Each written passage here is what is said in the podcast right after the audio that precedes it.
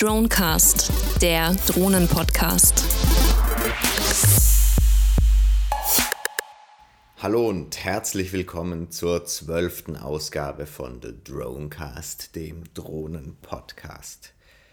Wir sprechen heute über das jüngste Projekt des Deutschen Zentrums für Luft- und Raumfahrttechnik des DLR und zwar hat das DLR in einer Pressemitteilung diese Woche veröffentlicht, dass es ihnen geglückt ist, mit einem Starflüglerflugzeug, mit einer Starflüglerdrohne völlig autonom auf dem Dach eines fahrenden PKWs zu landen. Es wurde mit einem entsprechenden Fangnetz präpariert.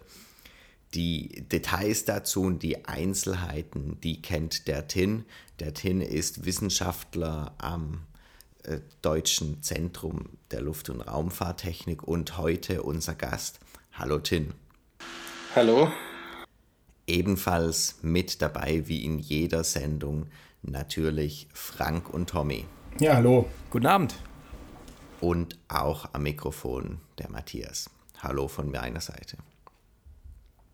Ja, wie eben eingangs erwähnt, geht es um das jüngste Projekt autonomes Landen auf einem fahrenden Objekt, auf einem fahrenden Pkw. Ähm, der TIN hat die letzten Jahre im Rahmen des Projektes da tatkräftig mitgearbeitet, ist einer der Haupttreiber in den letzten Jahren gewesen. Das ist auch für uns der Grund, weswegen wir ihn in die Sendung eingeladen haben, um über das Projekt zu berichten und uns einen Einblick und euch einen Einblick zu geben, wo die Schwierigkeiten lagen und welche Herausforderungen es dabei zu meistern galt. Bevor wir nun allerdings auf das Projekt zu sprechen kommen, Tin, möchte ich dich bitten, unserer Hörerschaft mal kurz vorzustellen und in welchem Bezug du zu Multikoptern bzw. zu Drohnen allgemein stehst. Mhm. Also, hallo, mein Name ist Tim Muskerin. Ich habe äh, Luft- und Raumfahrttechnik studiert, habe dann in der Masterarbeit äh, schon an einem Thema gearbeitet. Das war das SOFIA-Projekt. Das ist das Stratosphärenobservatorium. Das war ein Gemeinschaftsprojekt der NASA und des DLR. Und das war eigentlich mein Einstieg in, äh, sagen wir mal, Thema luftgetragene wissenschaftliche Instrumente. So bin ich eigentlich auf die Kombination von äh, wissenschaftlichen Geräten und Flugzeugen gekommen.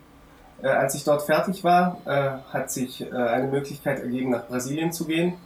Dort habe ich dann in einer Firma angefangen, die äh, kleine kommerzielle Drohnen gebaut hat. Äh, so bin ich eigentlich auf das Thema Drohnen das erste Mal gekommen. Dort war ich zwei Jahre. Dadurch, dass die Firma klein war, habe ich ziemlich viel mitbekommen, auch ein bisschen die wirtschaftlichen und, sagen wir mal, kommerziellen Dinge. Als ich äh, äh, dort eben, hat sich dann aus privaten Gründen ergeben, dass wir nach Deutschland gegangen sind mit meiner Frau. Und ich bin dann ans DLR gekommen, in die Flugrobotikgruppe und konnte dann an dem Thema weitermachen. Also mein Einstieg, ja. Ja, ich habe äh, nochmal eine Frage, äh, bevor wir jetzt auch auf das DLR-Thema zu sprechen kommen. Du hattest über kommerzielle Drohnen in Brasilien gesprochen. Kannst du darüber kurz was sagen? Was waren denn das für Drohnen und in welchem Kontext wurden die denn eingesetzt? Also die Firma äh, nannte sich Santos Lab, die gibt es immer noch. Und äh, es waren äh, hauptsächlich Starflügler-Drohnen in äh, der Klasse so bis 5 Kilogramm, äh, waren aus äh, expandiertem Polypropylen, also ein Schaumstoff. Und der einzige Kunde, den die Firma eigentlich hatte und bis heute, ist die brasilianische Marine. Und die haben eben dieses Gerät gekauft, um bei Friedensmissionen in Haiti diese Dinge einzusetzen. Und äh, als in meiner Zeit, als ich noch dort war, ist das noch nicht gelaufen, sondern das war praktisch noch die Trainingsphase. Und wir haben eben gemeinsam mit der Marine nach deren Anforderungen diese Geräte entwickelt. Die wurden eben äh, gedacht, eben um Einsätze in dieser Friedensmission zu unterstützen aus der Luft mit Luftbildern.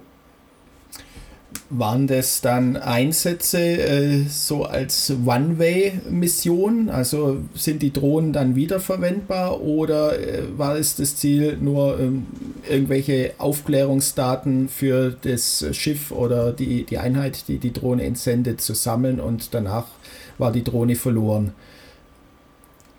Nein, also sie wurde wieder eingesammelt, die Drohne. Es, äh, ich weiß nicht, ob es bis heute wirklich zu diesem Einsatz gekommen ist. Dafür wurden sie angeschafft. In meinen zwei Jahren dort ist es zu diesem Einsatz noch nicht gekommen. Es war eben diese Vorbereitungsphase und die haben eben Trainingsmissionen damit durchgeführt. Mhm. Und äh, was sie eben machen wollten, war äh, praktisch eine bessere Situational Awareness aus der Luft, eben ein Luftbild. Das war das Ziel. Mhm. Und die Anforderungen waren zum Beispiel auch, dass sie in, sorry, in urbanen Gebieten dann auch starten und landen wollen. Und zum Beispiel ein ganz interessanter technischer Aspekt war, dass sie gefordert haben, die wollen eine äh, sozusagen fast Punktlandung mit dieser Startflügler-Drohne durchführen. Das nannte sich dann Deep Stall Landung und dabei geht dann das Flugzeug über von einem äh, horizontalen Geradeausflug in einen pra praktisch vertikalen Sinkflug, ähnlich wie ein Fallschirm. Das gibt dann eben diese Transitionsphase und dann äh, fällt praktisch das Flugzeug stabilisiert durch die Luft. Mhm. Und dadurch kann man dann eben sehr vertikal landen. Also das war technisch ziemlich interessant. Also das haben wir eben so entwickelt. Genau. Wie im 3D-Flug des Torken, nur mit dann einem äh, rückwärts gerichteten Vektor und nicht nur statisch in der Luft stehend. Also was man eigentlich macht, ist, man bringt den gesamten äh, Flügel zum Abriss und hat aber noch eine Fläche. Wir haben mit nur Flüglern gearbeitet, da war es etwas schwieriger. Mhm. Aber man hat dann noch eben eine Fläche, die angeströmt ist, sodass das Ganze noch stabil ist. Und man sackt einfach durch. Das ist wie ein Sackflug. Mhm. Genau. War dann mit einem Elektromotor und entsprechendem Propeller betrieben, das äh, Gerät. Genau, Elektromotor und Lithobatterien. Mhm. Ja. Okay, klingt nach einem sehr, sehr interessanten Projekt. Ähm, und so wie ich es mhm. rausgehört habe, war das dann nicht nur das Testprojekt für die Marine, sondern auch dein Testprojekt, womit du dann ähm, zum DLR gekommen bist, um dann hier ähm, das Projekt, über das wir heute Abend auch sprechen möchten, das autonome Landen auf einem fahrenden Pkw ähm, durchzuführen. Hat es dir dafür so, so wie ich das rauslege, auf jeden Fall die Grundlage ähm, hat es dir gelegt, genau. Ja, das kann man so sagen. Ja. Ähm, zu dem Projekt kannst du das nochmal grob umreißen? Was war da die Anforderung von dem DLR und wie bist du da vorgegangen? Also dieses Projekt, in dem wir gearbeitet haben, das äh, hieß EC Safe Mobil. Äh, da gab es verschiedene Szenarien, fünf verschiedene. Und eines davon war eben die Landung eines Starflüglers auf einer mobilen Bodenplattform. Und der Hintergrund, der ist eigentlich noch vor meiner Zeit am DLR entstanden. Und zwar war das, äh, soweit ich weiß, die Idee vom äh, Professor Hirzinger. Äh, das DLR hatte ein großes Solarflugzeug, also überhaupt diese Forschungsrichtung Höhenplattformen, solarbetriebene Höhenplattformen gab es schon am DLR. Und äh, diese Plattformen haben eben gewisse Anforderungen und besonders das Gewicht ist sehr kritisch. Und da war die Idee, dass man das äh, Fahrwerk weglassen kann und äh, ohne Fahrwerk eben eine lange Zeit in der Stratosphäre fliegen kann, dieses Gewicht einsparen und dann braucht man eben ein Landesystem, um das Flugzeug wieder sicher zurück zum Boden zu bringen. Und so ist diese Idee eben entstanden, dass man äh, sich das Gesamtkonzept angeschaut hat und gesagt hat, okay, wie können wir das Ganze verbessern, eben dadurch, dass wir das Fahrwerk weglassen.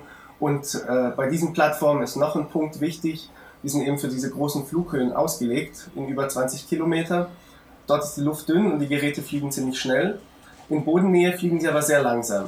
Und wenn man dann schon schwache Seitenwinde hat, dann äh, kriegt man groß, ich glaube, Luftwinkel würde man das nennen, also einen äh, Winkel zwischen Flugzeuglängsachse und Landebahn und kann dann nicht mehr landen, weil die Räder dann nicht parallel zur Bahn stehen. Und diese großen, mit sehr langsamer Dynamik sich bewegenden Fluggeräte kann man schwer dann wieder ausgleichen, so wie das in der kommerziellen Luftfahrt eben üblich ist, mit sogenannten Decrab-Manövern, wo dann kurz vor dem Aufsetzen wieder reingedreht wird. Deswegen äh, war man, äh, wenn man kein extra System hätte, wäre man da sehr reduziert in der Anzahl der Tagen, wo das Wetter gut genug ist, um Landungen durchzuführen. Also Problem sind eben die großen Winkel, die dann das Fluggerät in Bodennähe zur Landebahn einnehmen kann, wenn leichte Seitenwinde da sind. Wenn man eben so ein, nenne ich jetzt mal, bodengebundenes Landefahrwerk hätte, könnte man sich erstens das Gewicht am Flugzeug sparen und zweitens eben auch mit solchen äh, Luftwinkeln die Landung deutlich vereinfachen. Mhm. Und das sollte im Projekt dann ausgeführt werden also ein Landesystem entwickeln für diese solaren Höhenplattformen. Mhm. Jetzt haben diese äh, wirklich dann großen äh, solarbetriebenen Plattformen ja eine immense Spannweite. Im äh, Test äh, war das ja jetzt ein sag mal, überschaubares Modell. Äh, ist denn ja. das Konzept an sich äh, frei skalierbar und oder gibt es da auch Restriktionen, was das auffangende Fahrzeug dann angeht, beziehungsweise das Luftfahrzeug? wie groß darf das sein dann? Ja, also mit dem momentanen Aufbau, Entschuldigung, das war eher als De Technologiedemonstration zu verstehen. Es ging uns in erster Linie darum, dieses Konzept, zwei sehr unterschiedliche, komplexe, dynamische Systeme äh, zu koppeln, eben erstmal zu untersuchen, was sind die Möglichkeiten und das konnten wir auch mit diesem Aufbau grundlegend erstmal gut machen. Was man hier sagen muss, äh, gerade dieser Luftwinkel, über den ich gesprochen habe, wenn wir so eine Plattform haben, die einfach eine Ebene ist, so wie wir es jetzt gemacht haben, und die größer ist als das Flugzeug, spielt es eigentlich keine Rolle, wie das Flugzeug darauf landet. Das kann verdreht landen, das kann mhm. gerade landen bei einem Flugzeug mit großer Spannweite ginge das nicht so, weil man kann sicher kein, sagen wir mal, 80 mal 80 Meter großes Netz über die Landebahn fahren. Also da bräuchte man dann schon konkrete Punkte an der Struktur, wo eben diese Landeplattform das Flugzeug greifen müsste. Also da ist dann schon eine Weiterentwicklung notwendig. Aber die grundlegenden Prinzipien eben zur koordinierten Regelung dieses Gesamtsystems, bestehend aus Bodenfahrzeug und Flugzeug, konnten wir auch mit diesem Aufbau gut untersuchen. Jetzt habe ich auch nochmal eine Frage zu diesem Landewinkel. Man kennt das ja auch von äh, verschiedenen äh, ja, Landevideos bei starken Seitenwinden, dass jetzt auch die kommerzielle Luftfahrt da wirklich so richtig schräg da, da reinfliegt. Ähm, aber, aber dieses ja. Manöver verstehe ich so. Also bei, bei Seitenwinden, das können die Luftfahrzeuge und die Drohnen schon durchführen. Also ihr könnt ähm, so, so, so ein, so, so ein so einen starken Gierwinkel dann, dann haben. Aber nur das, das Reindrehen am Schluss, das bereitet Probleme. Ähm, aber dieses, dieses äh, Driften so zur Seite, das ist schon möglich, oder? Also äh, stationär mit Gierwinkel zu fliegen, eben was passiert, wenn man einen Seitenwind hat, ist, dass sich das Flugzeug durch die Eigendynamik einfach in den Wind drehen wird. Mhm. Und es wird aber die Flugrichtung, sagen wir mal, parallel zur Landebahn äh, einhalten und äh, man muss äh, zurückdrehen. Und bei großen kommerziellen Fluggeräten kann man das relativ schnell machen. Das Problem ist, dass während diesem Zurückdrehen kann man eben die Komponente in Windrichtung vom Schubvektor nicht mehr nutzen. Die wird dann kleiner, wenn man zurückdreht. Und man wird zwangsläufig von der Mitte der Landebahn weggedrückt, während man zurückdreht. Wenn man jetzt eine äh, schnelle Dynamik hat, also ein Flugzeug, das äh, relativ schnell drehen kann, dann kann man das in kurzer Zeit machen mit diesen großen Solarplattformen sind aber schnelle Bewegungen kaum möglich. Das heißt, man würde ziemlich stark weggedrückt werden. Gut, das Verhältnis von äh, Trägheit zur Steuerfläche ist wahrscheinlich da in dem Fall ungünstig, wie, wie, du schon sagtest, 80 mal 80 Meter Fläche. Also wenn man von 80 Meter Spannweite ausgeht, das Seitenleitwerk wird wahrscheinlich relativ klein sein und äh, wenn, wenn man dann eine schnelle Bewegung bräuchte, dann müsste man explizit nur für diesen Landefall eben eine riesen Steuerfläche mitschleppen, die ansonsten für die Gesamtmission äh, nie zur Anwendung kommt. Äh, und insofern. Also ist auch ein bisschen die Frage, wie das Flugzeug aufgebaut ist. Wenn man natürlich einen langen Rumpf zum Beispiel hat und große Hebelarme, dann kann man auch mit kleineren Flächen diese Momente erzeugen. Ist aber generell eben diese Flugzeuge, die sind sehr fragil und weich. Also wenn man die fliegen sieht, die äh, Demonstratoren praktisch, die es schon gegeben hat, da kommt eine Böe, da bewegt sich das ganze Flugzeug. Mhm. Also da möchte man gerade in Bodennähe während dieser kritischen Landephase möglichst, äh, sagen wir mal, schnelle Bewegungen vermeiden. Also je sanfter das Ganze abläuft, desto besser. Mhm. Und das natürlich am besten durch einen fast stationären Flugzustand bis zum Aufsetzen. Gut, insofern war das jetzt wirklich eine ganz spezifische Anwendung. In die Richtung äh, hat man jetzt geforscht. Äh, hat man denn auch andere Anwendungen schon ins Auge gefasst? Weil letztlich das autonome Landen äh, ist ja nicht nur jetzt äh, für den Fall, dass äh, diese filigranen Solarflugzeuge wieder zurück zum Boden müssen, ähm, eigentlich ein Anwendungsfall, der benötigt wird, sondern äh, es gibt ja heute sicherlich diverse andere mögliche äh, Anwendungen für Drohnen, wo ebenso eine autonome Landung auf einem bewegten Fahrzeug äh, von Interesse sein könnte. Ja, also äh, bei uns konkret ist diese Anwendung eben aus dem Hintergrund entstanden. Was auch, äh, die Vorteile lassen sich natürlich auf äh, eigentlich jedes Starrflügelflugzeug übertragen. Sinnvoll aus meiner äh, Sicht sind eigentlich, ist das nur bei Fluggeräten, wo wirklich die Gewichtsreduktion sehr kritisch ist oder wo es dann wirtschaftlich interessant wird. Also es gab beispielsweise jetzt nicht bei Drohnen, sondern die Übertragung dieses Konzepts auf die bemannte Luftfahrt. Es gab ein Projekt, das hieß, äh, war auch ein europäisches Forschungsprojekt, Gabriel. da wurde untersucht, auch der äh, wirtschaftliche Aspekt, wenn man jetzt bei großen Passagiermaschinen auch das Fahrwerk weglassen würde, und dafür an der Infrastruktur am Flughafen, die haben es untersucht mit einer elektromagnetischen Schwebebahn, mhm. wo dann auf einem, sagen wir mal, Schlitten dann ein äh, fahrwerkloses Flugzeug landen soll. Und daraus ergeben sich eben die Vorteile, die ich schon genannt habe für die Höhenplattform, also die Gewichtsreduktion. Man könnte dann entweder weiter fliegen, mehr Treibstoff mitnehmen oder mehr Passagiere. Man könnte auch die Seitenwindlandungen vereinfachen, dadurch, dass man einfach äh, auf einer Plattform landet, die schon angeglichen ist von der Geschwindigkeit aufs Flugzeug. Auch dieser, die ganzen Lasten, die entstehen, wenn ein Passagierflugzeug mit, sagen wir, 300 km/h auf einem ruhenden Boden landet, die auf das Fahrwerk wirken und auf die Struktur, die würden auch entfallen, weil man kaum Geschwindigkeitsunterschied hätte zwischen Plattform und Flugzeug. Und was eben in dem Fall von äh, Passagierflugzeugen noch dazu kommt, ist, dass man einfach Energie nutzen kann, die am Boden äh, sich befindet. Also zum Beschleunigen des Flugzeugs während der Startphase und auch nach der Landung zum Abbremsen. Man bräuchte keinen Umkehrschub. Man könnte das Ganze eben unterstützen durch bodengebundene Energie und dadurch auch das Ganze nochmal effizienter machen und das sind dann auch wirklich wirtschaftliche Vorteile, die sich daraus ergeben. Also es gab Projekte, die auch das schon untersucht haben. Ich denke, es ist auf jeden Fall eine zukunftsträchtige Technologie. Im Bereich der Drohnen könnte ich mir vorstellen, dass das jetzt in den nächsten Jahren kommen kann. Im Bereich zivile Luftfahrt wird es wahrscheinlich noch Jahrzehnte dauern, bis da was kommt. Aber interessant ist es auch dort. Okay, das klingt ähm, super spannend. Kannst du jetzt noch mal ein bisschen tiefer auf die Anwendungsgebiete eingehen? Also wo konkret ähm, macht es Sinn, dann jetzt diese Technologie einzusetzen? Also diese hochfliegenden äh, Solarplattformen machen besonderen Sinn für Anwendungen, die man schon aus der Satellitentechnik kennt. Äh, ganz konkret am DLR haben wir eben ein wissenschaftliches Interesse an, an diesen Plattformen. Man könnte sich vorstellen, zum Beispiel äh, Katastrophen- und Krisenmanagement, wenn irgendwo zum Beispiel eine Überschwemmung stattgefunden hat, um einfach mit optischen Daten zum Beispiel zu sagen, welche Straßen noch befahrbar sind. Es könnten Infrastrukturen am Boden beschädigt sein, die äh, Kommunikation nicht mehr ermöglicht. Dann könnten eine Zahl von solchen Höhenplattformen auch Kommunikationsnetze ersetzen, zum Beispiel auch optische Kommunikationsnetze, wo dann Daten sehr schnell ausgetauscht werden. Andere Anwendungsgebiete am DLR sind dann äh, zum Beispiel die Atmosphärenforschung und auch Emissionsmessungen, also Daten, mit denen man dann Klimamodelle zum Beispiel ergänzen könnte.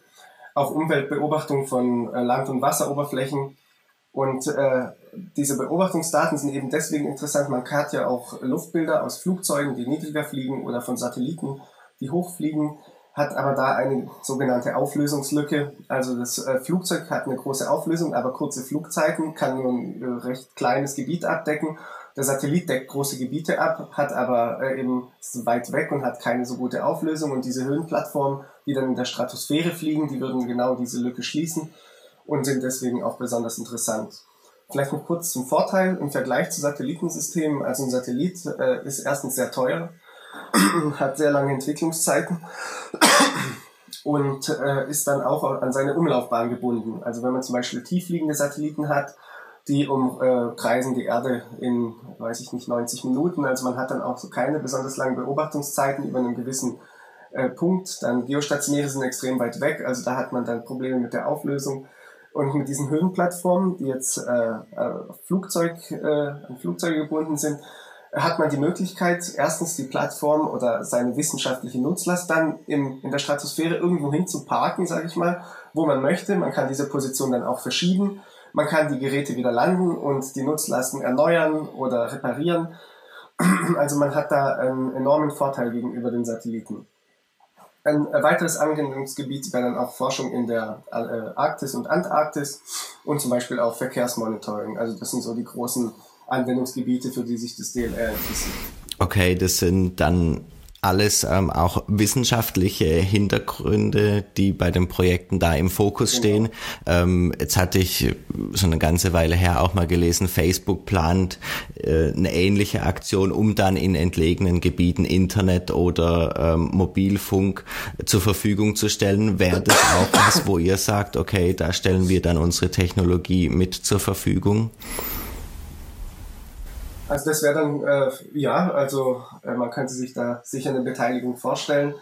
Äh, das DLR an sich hat jetzt äh, kein kommerzielles Interesse, wie jetzt bei Facebook oder Google. Also ich denke, äh, überhaupt ist man mit diesem, mit dem Thema Höhenplattform von einer wirklichen kommerziellen Nutzung noch relativ weit entfernt. Äh, aber auf jeden Fall wäre da in, in einem wissenschaftlichen Hintergrund eine Zusammenarbeit interessant. Solche Technologien könnten sicher helfen, äh, schwache, infrastrukturell schwache Gebiete dann auszubauen. Ja, also äh, wir hatten in unserem letzten Podcast erst darüber berichtet, dass äh, Ford eine äh, Fusion oder eine Partnerschaft, nennen wir es mal so, mit DJI, äh, einem sehr bekannten Drohnenhersteller, ich denke auch dir geläufig der Name, ja, äh, ausgelobt hat. Und zwar äh, hat DJI eine äh, Challenge äh, an äh, freie ja, Entwickler ausgeschrieben, die das Ziel hatte, auch äh, auf einem Ford Pickup eine Drohne zu landen, während äh, genau die Anforderung gestellt wurde, dass sich das Fahrzeug äh, während der Landung bewegt. Äh, insofern habt ihr einen Anwendungsfall demonstriert, der äh, vergleichbar ist mit dem, was DJI jetzt als äh, Herausforderung für diese Programmierer-Community ausgelobt hat. Ähm, ist, ist es bekannt, äh, dass das jetzt unlängst war oder also ich habe davon vor ein paar Tagen erst erfahren eigentlich durch die Kommentare, die ich auf unsere Pressemitteilung äh, dann mitbekommen habe. Ich kannte diese Challenge vorher nicht. Mhm. Ich habe es auch noch nicht genau angeschaut, aber ich weiß nicht, wie groß die Geschwindigkeiten dabei sind, mit der sich dieser Pickup bewegt und was für eine Art Drohnen da gelandet werden. Ich denke aber, äh, ich weiß nicht, sind das Multicopter dann eher, also so wie ich es mitbekomme, sind es dann eher geringere Geschwindigkeiten und das wird dann kombiniert mit so einer Search and Rescue Mission. Genau. Das ging, glaube ich, in die Richtung. Genau. Also bei unserer Landung sind eben die Geschwindigkeiten relativ groß. Also wir hatten jetzt die mit äh, 70 bis 80 Stundenkilometer durchgeführt, weil das ungefähr so die geringste sichere Landegeschwindigkeit unserer Plattform war. Und äh, ich denke, das ist schon ein größerer Unterschied. Und äh, ja, von der Anwendung her schon was anderes. Äh, also die Drohnen, die können auch anders landen, die, die Multicopter. Ja. Ähm, lass uns mal ein bisschen über die Technik reden, die ihr dann verwendet habt. In dem Video mhm. äh, wird ja auch ein Stück weit was kommentiert. Ihr habt da ein bisschen äh, Textkommentare noch mit eingefügt und ähm, man sieht auch, dass ihr optische Marker auf dem Fahrzeugdach verwendet, um wahrscheinlich in der, in der letzten Phase der Annäherung die Feinsteuerung durchzuführen. Ähm, äh, vielleicht reden wir im ersten Schritt mal über die, die äh, Sensorik, ähm, die ihr verwendet, um genau ja. diese, diese Präzisionslandung durchzuführen. Und, und äh, vielleicht sind es ja noch mehr Sensoren als äh, diese, diese optische Erkennung.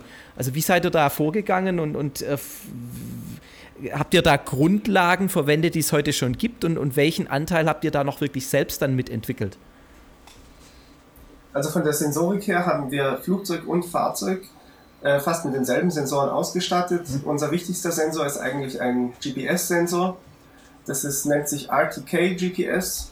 Das ist eine zentimetergenaue äh, Differential GPS-System. Äh, äh das hatten wir auf Fahrzeug und Flugzeug. Dann hatten wir zusätzlich auch inertiale Messsysteme auf beiden und eben auf dem Flugzeug noch ein Kamerasystem, das dann die optischen Marker auf dem Fahrzeug erkennen kann um die Relativposition dann zu bestimmen. Aber diese Relativposition wird eigentlich fusioniert aus allen diesen Sensordaten.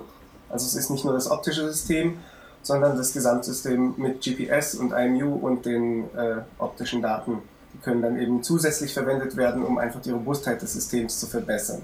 Mit dem RTK GPS haben wir aber schon sehr genaue Positionierung. Und Also man könnte es auch ohne die optischen Daten machen. Und ähm, du, du sprachst ein, ein, spannendes Thema an, das wollen wir in einer der nächsten Sendungen auch noch mal ein bisschen äh, streifen, äh, das Fusionieren von Sensordaten ganz generell. Ähm, wie, ja. wie, wie, habt ihr dann diesen Abgleich geschaffen zwischen äh, den Sensordaten des Fahrzeugs und des Flugzeugs und, und wie, wo wurden die fusioniert? War das onboard in der Drohne oder offboard oder wie, wie seid ihr vorgegangen?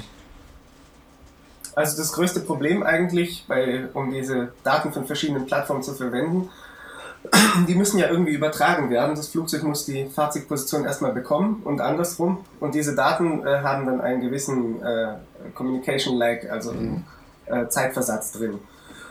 Und den muss man korrigieren. Und wenn man sich vorstellt, dass man sich mit ungefähr bei dieser Landung 20 Meter pro Sekunde, also es entspricht dann ungefähr diesen 70 km/h, bewegt, wenn man dann einen, äh, einen Zeitversatz von 50 Millisekunden hat, was relativ wenig ist, dann bedeutet es schon eigentlich einen Meter in 50 Millisekunden und äh, das muss natürlich kompensiert werden.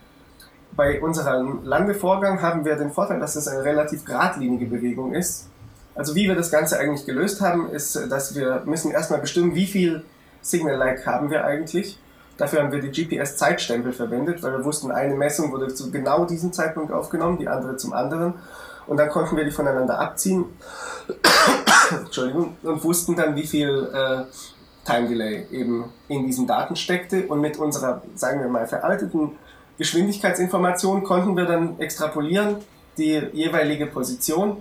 Und es wurde so gemacht, dass äh, jedes Fahrzeug das für sich macht. Also das Auto empfängt praktisch veraltete Flugzeugdaten die dann lokal auf dem Autorechner extrapoliert werden. Und das Flugzeug äh, enthält eben die Autodaten, die mit, diesem Time Delay behaftet sind und extrapoliert dort. Also das wurde dann jeweils lokal auf den beiden Geräten gemacht. Und was wurde dann insbesondere mit den Daten jetzt mal im Fahrzeug gemacht? Im Flugzeug kann ich mir das vorstellen, das wurde ja verwendet, um dann Flugbewegungen zu korrigieren, aber hatte das Fahrzeug, das Auto auch eine autonome Komponente, um, um Steuerungsbewegungen zu kompensieren? Ja. Also man kann sich das äh, Gesamtkonzept, das haben wir erstmal für die, für die Technologiedemonstration so einfach wie möglich gehalten, so vorstellen, dass aus diesen eben fusionierten Daten kriegen wir die Information äh, über die relative Position zwischen den beiden Fahrzeugen und die relative Geschwindigkeit. Also wir wissen, wie weit sind die voneinander entfernt. Wenn wir jetzt annehmen, zum Beispiel das Flugzeug ist hinter dem Auto, Auto ist davor, dann wird diese Relativposition verwendet. Die wird durch einen Regler zum Beispiel einen ganz einfachen Proportionalregler wird einfach mit einem Faktor multipliziert und äh, geht dann auf eine gewünschte Landegeschwindigkeit äh, additiv drauf. Also das heißt zum Beispiel, die Landung soll jetzt mit, weiß nicht, 20 Meter pro Sekunde stattfinden, Flugzeug ist aber noch hinter dem Auto. Dann wird diese Relativposition dem Flugzeug als Geschwindigkeitskommando, also über diesen Regler, den äh, Geschwindigkeitsregler des Flugzeugs aufaddiert. Also das Flugzeug kriegt die, das Kommando fliegt ein bisschen schneller um aufzuholen. Das Auto kriegt das Kommando, fahr ein bisschen langsamer. Also eigentlich werden aus Positionsunterschiede Geschwindigkeitskommandos erzeugt. Und die Umsetzung im Flugzeug ist natürlich voll autonom. Und im Fahrzeug haben wir auch den Regler, um jetzt auf deine Frage zurückzukommen. Da läuft ein Rechner mit, der bekommt eben diese äh, Positionsunterschiede. Wir haben auch Anteile im Regler, die mit den Geschwindigkeitsunterschieden arbeiten, aber jetzt erstmal nur zum Positionsunterschied. Das wird dann lokal auf dem äh, Fahr Bodenfahrzeugrechner in äh, Gaskommandos umge äh, umgerechnet. Also der Fahrer hat dann im Fahrzeug ein Display. Okay. Da sieht man so ein, äh, so ein Crosshair, ein Fadenkreuz und die zwei Balken können sich eben bewegen. Der horizontale Balken zeigt dann den Fahrer an, du musst mehr Gas geben oder weniger Gas geben oder entsprechend bremsen. Und der äh, vertikale Balken, wenn der sich nach links und rechts bewegt, heißt es Lenkrad rechts oder Lenkrad links. Und was der Fahrer versuchen muss, es ist eben so, äh, ausgelegt, dass er einfach schauen muss, dass dieses Fadenkreuz in der Mitte des Bildschirms bleibt. Also wenn er das schafft, dann befolgt er die Kommandos. Okay, und das bedeutet, und ich wollte letztendlich auch darauf raus, ob ihr eine autonome Komponente, das ist ja ein Hype auch in der Automobilindustrie, das Stichwort autonomes ja. Fahren, ob ihr eine solche Komponente in eurem Gesamtszenario auch schon verwendet habt. Und ich habe jetzt eben rausgehört, ihr habt ähm, die, die Daten so fusioniert, dass letztendlich ein, ein, ein menschlicher Fahrer mit sehr, sehr einfacher, mit einer einfachen Visualisierung dann aber schon noch selbstständig und manuell Kommandos durchführt, um äh, das Fahrzeug dann auch relativ zu dem Flugzeug einzuregeln. Genau. Aber man muss sich das so vorstellen, dass der Fahrer eben als sozusagen menschlicher äh, Aktuator eingesetzt wird. Also sozusagen als äh, Bremsroboter und Lenkroboter. Also im Prinzip ist es so gedacht, dass er nur auf diesen Bildschirm schaut und nicht auf die Straße und genau einfach versucht auszuführen, was da angezeigt und wird. Man kann ihm damit auch eine gewisse Dynamik aufprägen, eben indem man die Kommandos schneller oder langsamer gibt. Natürlich wird er auch eine eigene äh, Regelung mitbringen, der Mensch. Also man kriegt es nicht ganz mhm. raus, aber das war eben in unserem Fall eine Krücke. Und schöner wäre es gewesen mit einem komplett autonomen mhm. Fahrzeug, war aber leider im Rahmen dieses Projekts erstmal nicht möglich. Kommt jetzt vielleicht dann in, in den nächsten Schritten. Ja.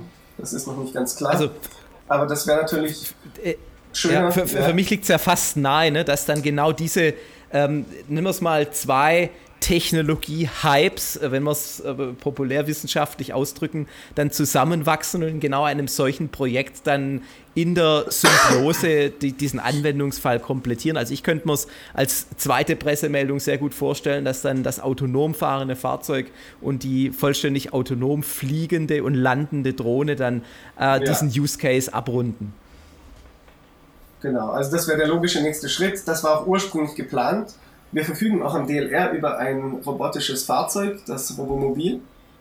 Äh, vor dem Projekt war es so gedacht, dass eben äh, das zum Einsatz kommt. Leider hat es dann mit der Entwicklung äh, nicht so hingehauen in der Verfügbarkeit für uns. Und für uns war es einfach der schnellere Weg praktisch, äh, jetzt mit dieser menschlichen Krücke zu arbeiten. Äh, man sieht aber auch an Logdaten, dass der Mensch äh, gar nicht so schlecht geeignet ist. Es würde natürlich sicher die Genauigkeit erhöhen, wenn man ein robotisches Fahrzeug hätte, was auch keine Reaktionszeit hätte was auch vielleicht eine schnellere äh, Übertragung. Also wir haben ein ganz normales Automatikfahrzeug genommen. Die Schaltung äh, bringt dann natürlich auch Verzögerungen mit rein.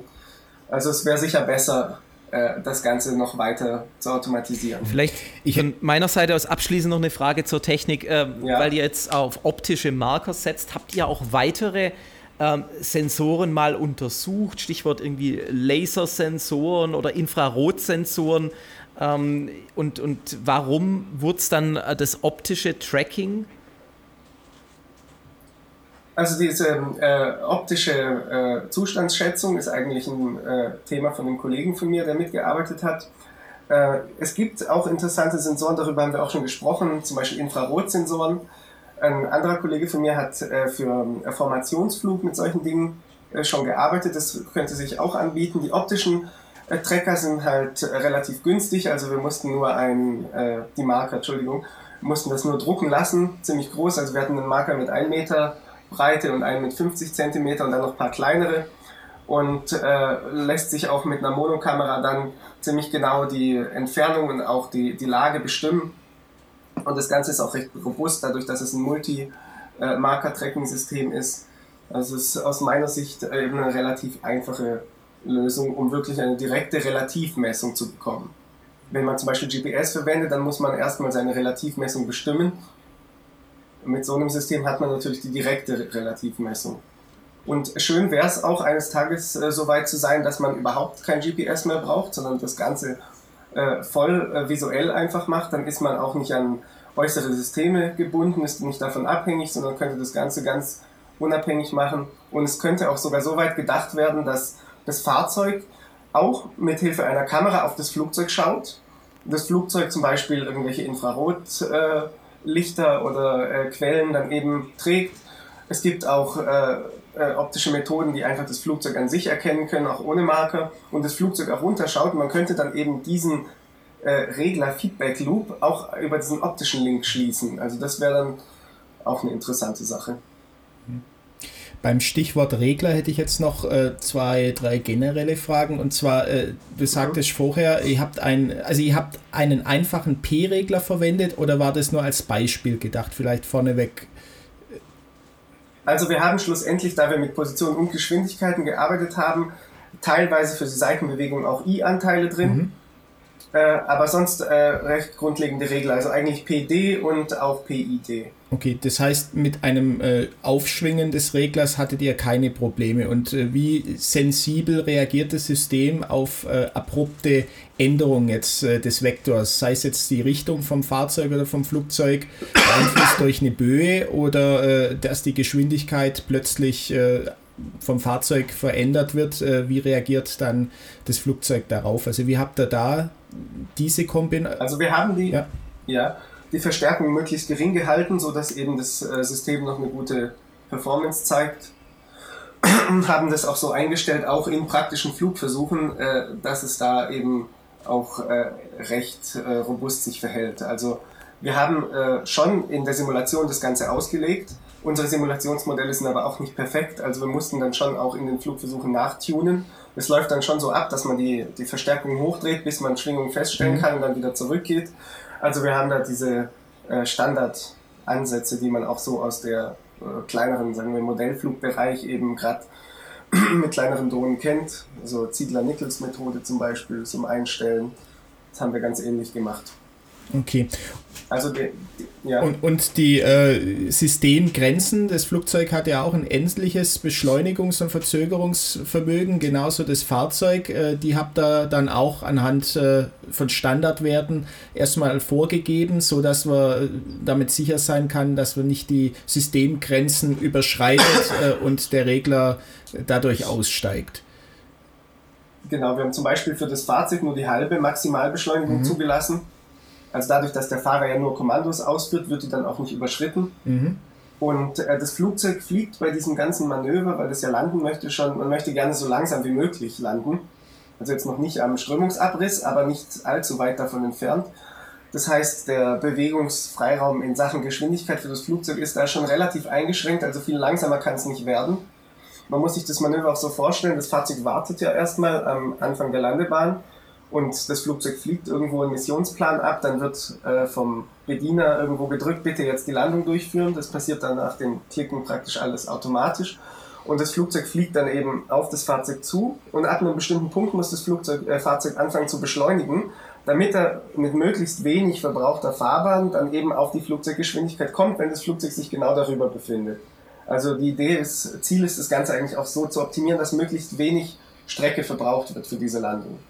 Also es gibt dann einmal diese Beschleunigungsphase und danach wird eigentlich umgeschaltet auf einen anderen Reglermodus, der dann dieser äh, Positionierungsmodus ist, wo dann versucht wird, einfach die beiden Geräte übereinander zu halten und dann regelt das Flugzeug eben die Vertikalbewegung, also den vertikalen Flugpfad. Mhm.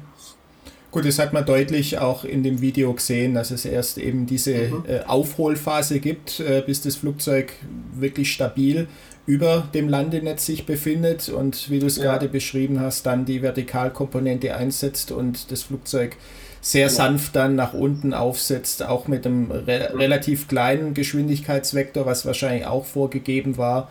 Äh, genau, der ist äh, entsprechend dimensioniert. Ja, also das ist auch ein Wert, der nicht einfach beliebig gewählt wurde, sondern äh, den wir eben entsprechend den ganzen System gewählt haben. Wie, wie, also es ist dann auch für die vertikale Bewegung eigentlich anfangs ein konstanter Flugpfad mit 3 Grad und dann ab einer gewissen Höhe, 5 Meter über der Landeplattform, wird ein Abfangbogen, also sogenanntes Entschuldigung, Flare eingeleitet. Mhm. Das bedeutet, die Vertikalgeschwindigkeit wird reduziert, je näher sich das äh, Flugzeug dem Auto befindet. Musstet ihr mit Verwirbelungen vom, äh, vom Fahrzeug in irgendeiner Form umgehen? Mit Luftverwirbelungen? Ja, das ist ein äh, ganz, ganz wichtiger Punkt. Wir haben erwartet, dass es da eventuell Schwierigkeiten geben kann, weil offensichtlich wird die Strömung über dem Fahrzeug beschleunigt und auch der Winkel der Strömung wird verändert. Man kann sich vorstellen, über der Windschutzscheibe geht es erstmal hoch und dann hinterm Auto wieder runter. Und wenn man eben mit dem Flugzeug durch diese fahrzeuginduzierte Strömung äh, oder Störung dann durchfliegt, dann wird es natürlich oder könnte es Probleme geben. Wir haben deswegen das Ganze auch erstmal simuliert, auch mit CFD-Methoden das Ganze dann auch in unsere dynamische Simulation eingebaut und erstmal in Simulationsexperimenten durchgespielt. Und äh, es hat sich eben gezeigt, dass es wichtig ist, dass das Flugzeug in einem Modus sich dann befindet, wo nicht die, was üblich ist für Flugzeuge, die Airspeed, also die, äh, der Fahrtwind praktisch geregelt wird, sondern die Geschwindigkeit relativ zum Boden, das ja auch das Fahrzeug regelt. Sodass, wenn man eben eintaucht mhm. in diese Störung, dann soll das Flugzeug Gas geben, um nicht nach hinten gedrückt zu werden durch die Störung. Genau, also das war ein wesentlicher Punkt, der eigentlich offensichtlich ist, aber äh, das Flugzeug muss aktiv diese Störung ausregeln, weil es sonst nach hinten gedrückt würde. Wie okay, viele das heißt, Versuche genau. im Feld hat es dann so gebraucht, bis wir oder bis ihr tatsächlich zu dem Ergebnis gekommen seid, das wir aus dem Video kennen? Also wir haben insgesamt, äh, ich mich recht erinnere, 13 Flugtage gehabt, wo ähm, äh, vier davon verwendet wurden, um einen entsprechenden Regler, der für dieses äh, Manöver geeignet ist, einzufliegen und zu testen und zu überprüfen und äh, acht oder fünf und dann acht Tage waren eben wirklich kooperative Versuche, wo Flugzeug und Fahrzeug beteiligt waren. Und pro Tag gab es dann teilweise nur einen, teilweise drei oder vier Flugversuche, je nachdem. Also unser gesamtes System, muss man auch berücksichtigen, ist ein experimentelles System. Man kann auch sagen Expertensystem. Also um das Ganze zu laufen zu kriegen, das ist schon sehr komplex und kostet auch viel Zeit. Also das muss man da auch berücksichtigen bei der Anzahl der Tage. Okay, und ähm, wenn du jetzt nochmal äh, nach dem erfolgreichen äh, nach der erfolgreichen Landung des Projektes auch zurückblickst, ähm, wo würdest du sagen, waren dann auch die größten Schwierigkeiten oder Herausforderungen, die ihr da oder mit denen ihr zu kämpfen hattet? Also ich würde sagen, als erstes mal äh, diese ein gutes Konzept zu haben für die kooperative Regelung von diesen zwei wirklich unterschiedlichen dynamischen Systemen und beide sehr komplex. Das war eigentlich die grundlegende Frage bei der ganzen Geschichte. Da äh, ein gutes Konzept zu entwickeln, war wirklich äh, wichtig. Dann würde ich sagen, äh, auch mit den äh, Zeitverzögerungen in, in der Kommunikation umzugehen und die eben korrekt zu kompensieren. Also wir haben auch einige Versuche gebraucht, wo wir, kann man sich vorstellen, einfach das Flugzeug aufs Autodach gebunden haben, fest, einfach die Landebahn entlang gefahren sind und geschaut, ob unsere relative Positionsbestimmung richtig funktioniert und äh, mit so einer Art Test dann erstmal unsere Korrektur, also praktisch diese Kompensierung von diesem Zeitverzug richtig äh, überprüfen zu können. Da haben wir auch verschiedene Methoden getestet. Das hat auch, äh, das war auch eine Hürde, würde ich mal sagen, die wir dann äh, auch meistern konnten. Dann äh, auch natürlich diese äh, Regelung, äh, dieser Ansatz, wie regeln wir eben die Störung, die durch das Auto verursacht wird, die Luftstörung eben aus. Generell schwierig war einfach die Gesamtkomplexität des Systems. Also es sind zwei Fahrzeuge, die dann über noch eine Bodenstation miteinander kommunizieren müssen. Auch Sicherheitsaspekte einfach, äh, es sind viele Leute auch beteiligt. Also um so einen Versuch durchzuführen, brauchten wir Minimum sechs Leute, weil man braucht einen Fahrer für das Landefahrzeug, man braucht einen Sicherheitspilot, man braucht, äh, der Sicherheitspilot muss sich nah am, äh, am, an der Action sozusagen befinden, deswegen dieses Folgefahrzeug, was man sieht, auch im Video. Da sitzt hinten drin der Sicherheitspilot, der auch einen Sender in der Hand hält und eingreifen könnte, falls nötig, falls irgendwas Unvorhergesehenes passiert. Der kann dann nicht 500 Meter weit wegstehen, sondern der muss da wirklich nah dran sein das Ganze richtig zu koordinieren. Falls man es nicht schafft zum Landen zum Beispiel, muss man auch wieder umdrehen. Der Sicherheitspilot muss ja weiterhin das Flugzeug im Blick haben, also muss auch dann alles abgesprochen sein, wie wenden die beiden Fahrzeuge, wie kommen die zurück. Das Flugzeug muss dann wirklich möglichst alles automatisiert sein, also das geht dann automatisch wieder in den Wegpunktmodus, fliegt wieder zum Anfang der Strecke. Wir haben dann auch eine, äh, sagen wir mal, eine äh, Zustandsmaschine für das Flugzeug entwickelt, das eben äh, diese ganze, diese Abläufe steuert und äh, auch dann gewisse Sicherheitsaspekte dann äh, gewährleistet. Zum Beispiel haben wir eine gewisse Genauigkeit für die Landung gefordert. Unser System überprüft permanent, ob diese Genauigkeit in bestimmten Höhen erlauben wir größere Genauigkeiten. Je näher wir kommen, verringern wir praktisch unsere, unsere zulässigen Fehler. Wenn es das Flugzeug dann äh, diesen Fehler überschreitet, dann wird ein Retry äh, veranlasst, je nachdem wie tief und wie nah. Also das ist eine recht komplexe Geschichte, die da äh, umgesetzt wurde. Und äh, man wollte eben dadurch, dass man dieses komplexe System hat und erstmal alles aufbauen muss, dadurch geht viel Zeit verloren, muss man eben seinen Versuch, die kurze Zeit, die man auch im Winter, wir haben das ja im Dezember gemacht, da wird es auch recht früh dunkel, die man dann hat, muss man irgendwie optimal nutzen. Und dann, wenn zum Beispiel die Präzision einmal nicht eingehalten ist, wollen wir nicht, dass er gleich die ganze Platzrunde zurückfliegt, sondern das muss dann eben autonom wieder einen neuen Versuch durchführen können und so weiter. Dann würde ich sagen, eine andere Schwierigkeit war auch noch, äh, dass wir ein Netz haben. Wir können dann nicht mit laufendem Motor einfach landen. Der Motor muss ausgeschaltet werden. Sobald man den Motor ausschaltet, verliert man diesen Aktuator sozusagen. Da hat man nur noch das Höhenruder, um Höhe und Geschwindigkeit zu regeln. Das geht natürlich nicht. Muss man sich für eins entscheiden. Also wir haben uns für die Geschwindigkeit entschieden. Das heißt, die Position wird gehalten, die Vertikalgeschwindigkeit nimmt dann aber zu. Und äh, Also das ist auch noch Das hat dann den, den Drop zur Folge. Also ich hatte das Gefühl, das Modell fällt jetzt ein bisschen in das Netz rein, oder? Genau, das ist auch gewollt. Also wir wollen nicht praktisch ohne Vertikalgeschwindigkeit auf das Netz aufsetzen. Man könnte sich vorstellen, man könnte eine Flügelspitze verkanten oder so und das Flugzeug könnte es wieder rausdrücken. Also ein wichtiger Punkt war auch noch, äh, diese Geschwindigkeit richtig einzustellen, mit der es im Netz aufsetzt und dann ganz wichtig noch sicherzustellen, sobald es einmal im Netz liegt, dass es nicht wieder rausgeblasen werden kann. Man kann sich vorstellen, das Netz ist ja auch weich, das Ganze kann ein bisschen schwingen. Sobald man wieder positive Anstellwinkel unter den Flügel bekommt, kann das auch wieder eine Auftriebskraft erzeugen, das Flugzeug wieder rausdrücken könnte. Man ist ja fast noch bei fliegbaren Geschwindigkeiten kurz nach dem Aufsetzen. Wir haben dann auch am Bugrad des Flugzeugs eine Art Widerhakenmechanismus entwickelt und auch das Netz so dimensioniert, dass eben das Bugrad da äh, durch diese Maschen genau durchkommt und dieser Mechanismus dann praktisch greift. Also wir haben dafür auch eine Reihe Fahrversuche gemacht, wo wir, bevor äh, wir gelandet sind, mit dem Flugzeug auf dem Dach einfach die Bahn entlang gefahren sind, bei der entsprechenden Geschwindigkeit, 70, wir haben dann auch äh, schnellere Geschwindigkeiten getestet um eben die beste Art zu finden oder herauszufinden, wie können wir das Flugzeug am besten in dem Netz sichern, also bis das Fahrzeug dann äh, komplett äh, abgebremst hat und das Ganze zum Stillstand kommt. Und äh, haben das dann so gemacht, dass wir auch äh, die Querruder verwenden und beide nach oben drehen. Also normal verwendet man die ja gegenläufig, aber eben um da noch Auftrieb zu vernichten, haben dann auch ein gewisses Nose-Down-Moment gegeben mit dem Höhenruder haben gemerkt, auch bei den Versuchen, wenn man da zu viel Nose-Down gibt, fängt das Ganze an auch zu oszillieren mhm. und zu mhm. schwingen auf dem Netz. Also wir mussten da auch noch genug Servospiel am Höhenruder haben, dass ein Dämpfer mitlaufen konnte, der diese Schwingung etwas ausdämpft. Also das war schon eine komplexe Geschichte. Auch dann eben diese, diese ganz letzte Phase, wo man äh, den Motor ausschalten muss und irgendwann muss man dann auch, wann, wie entscheidet man, wann man jetzt diese Querruder zum Beispiel hochdreht. Das muss dann auch möglichst sanft passieren. Also es ging dann auch darum, diese Höhen, wann schalte ich den Motor aus, wann fange ich an mit meiner, wir haben das Ground Lock äh, Zustand genannt, wann fange ich an, meine äh, Klappen eben in meinen Landezustand zu stellen.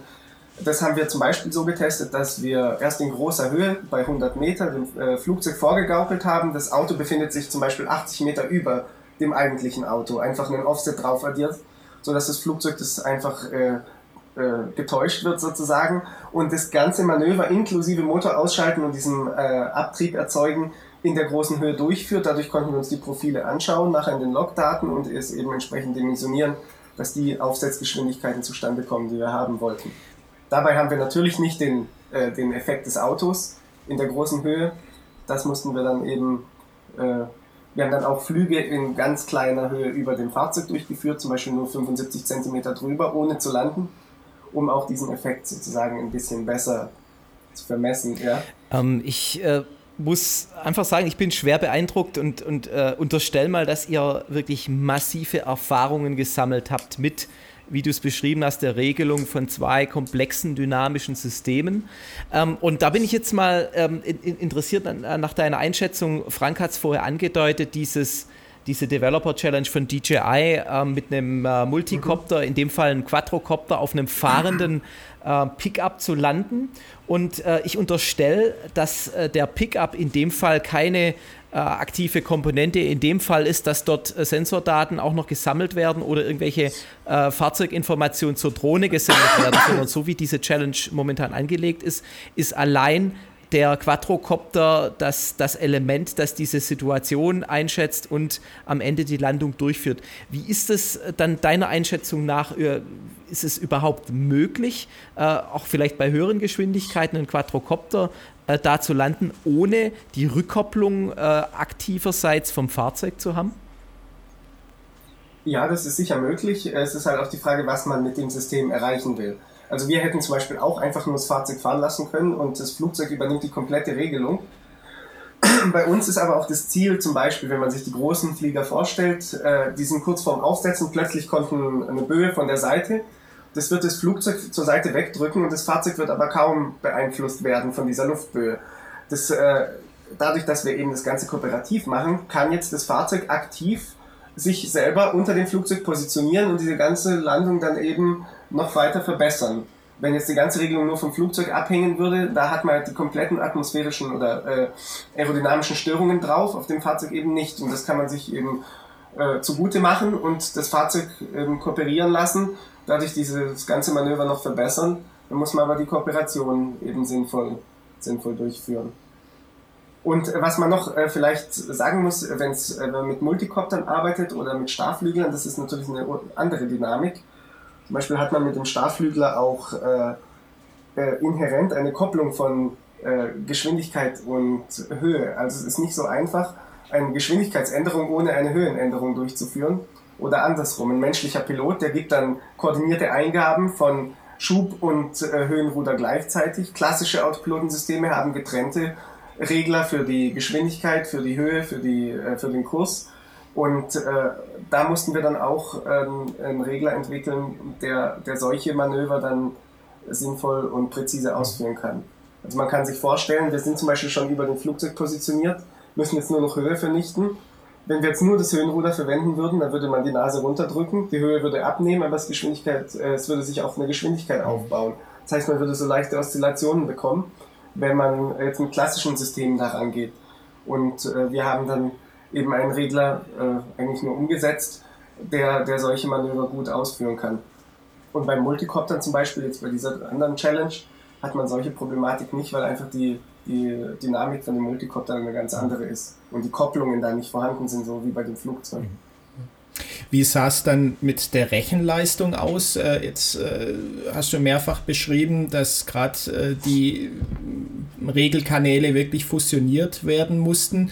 Äh, war das dann auch besonders anspruchsvoll für die Rechenleistung oder ist letztlich äh, ein Anspruch, den richtig oder den, die Kopplung im Algorithmus zu finden, der die Regler miteinander verbindet und äh, der Prozessor, der die Regelung übernimmt, hat eigentlich mit heutigen Maßstaben, Maßstäben betrachtet gar nicht so viel zu tun. Also die Rechnerleistung war schon ein Punkt bei uns. Wir haben einen äh, Rechner, der ist ein alles Echtzeitsysteme bei uns äh, und wir haben, Entschuldigung, einen Power-PC-basierten Rechner, der mhm. schon relativ alt ist. Also wir mussten tatsächlich die Rate, mit der wir die Daten übertragen, reduzieren. Unser GPS lief mit 20 Hertz, also äh, das ergibt dann einen neuen Messwert alle 50 Millisekunden. Und äh, wir mussten die Übertragung aber auf 10 Hertz reduzieren, weil die Rechner nicht hinterhergekommen sind. Mhm. Dadurch, dass wir eine relativ geradlinige Bewegung haben, funktioniert die Korrektur immer noch ganz gut. Also diese, äh, diese äh, Extrapolation mit der Geschwindigkeit. Aber wenn man jetzt äh, in einem sehr wenigen äh, Zustand eben sich das Ganze überlegt, wo es dann auch viel laterale Bewegungen und so weiter gibt, dann möchte man natürlich dann schon schnelleren Datenaustausch haben und äh, das ist jetzt auch unser Ziel. Wir haben jetzt bald einen neuen Rechner, der die Leistung auch hätte, dann GPS-Daten mit 100 Hertz zu verarbeiten. Das wird dann sicher die Landegenauigkeit auch noch weiter erhöhen. Also Rechenleistung war schon auch ein Punkt, äh, der uns hier gestört hat bei der ganzen Geschichte. Gut, äh, der PowerPC äh, hat äh, von, von der Architektur her eine äh, ein Alter von Jahr 2000 ungefähr, oder? Äh, liege ich da verkehrt? Also es entspricht nicht jetzt der neuesten Handy-Technologie, äh, die eben, was Rechenleistung angeht, äh, wesentlich weiter sich befindet.